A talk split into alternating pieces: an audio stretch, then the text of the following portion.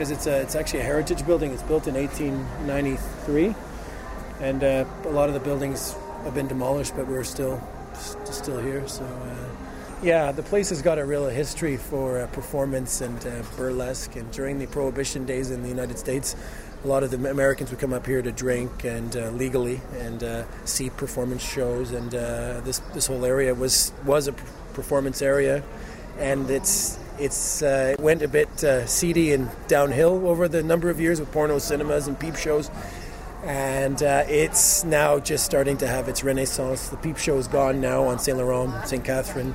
Uh, the porno cinema was replaced by uh, Club Soda, um, and uh, that's so it's, it's, it's it's a bit more uh, upmarket, but it still has its roots here. It still still has some of its, like I said, eclectic roots and uh, interesting people on the streets, and you know, so very Montreal, really.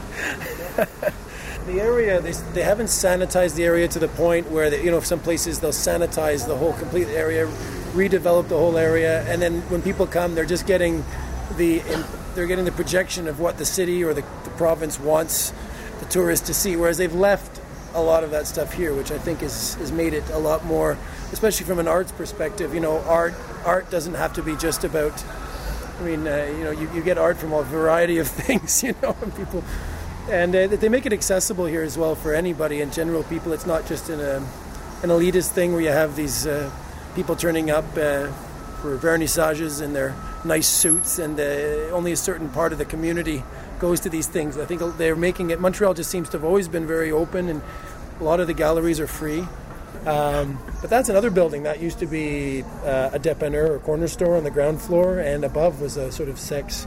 Um, peep show, but live peep show, you saw ladies take their clothes off. Apparently, I'm told. I, uh, I never went in, but uh, it's uh, yeah, they've made it into an arts uh, an arts place, and there's a club on the roof, and a bar on the roof. The, I've no idea. I've never heard their station. I've just sometimes see the people being interviewed, and you can sometimes hear them. They broadcast it out on the street through the speakers, but uh, no no idea uh, really how they work or their uh, their function really, apart from being a local radio station and the fact that when, when they have TV cameras they can see here. So you're sometimes on television when you're standing here.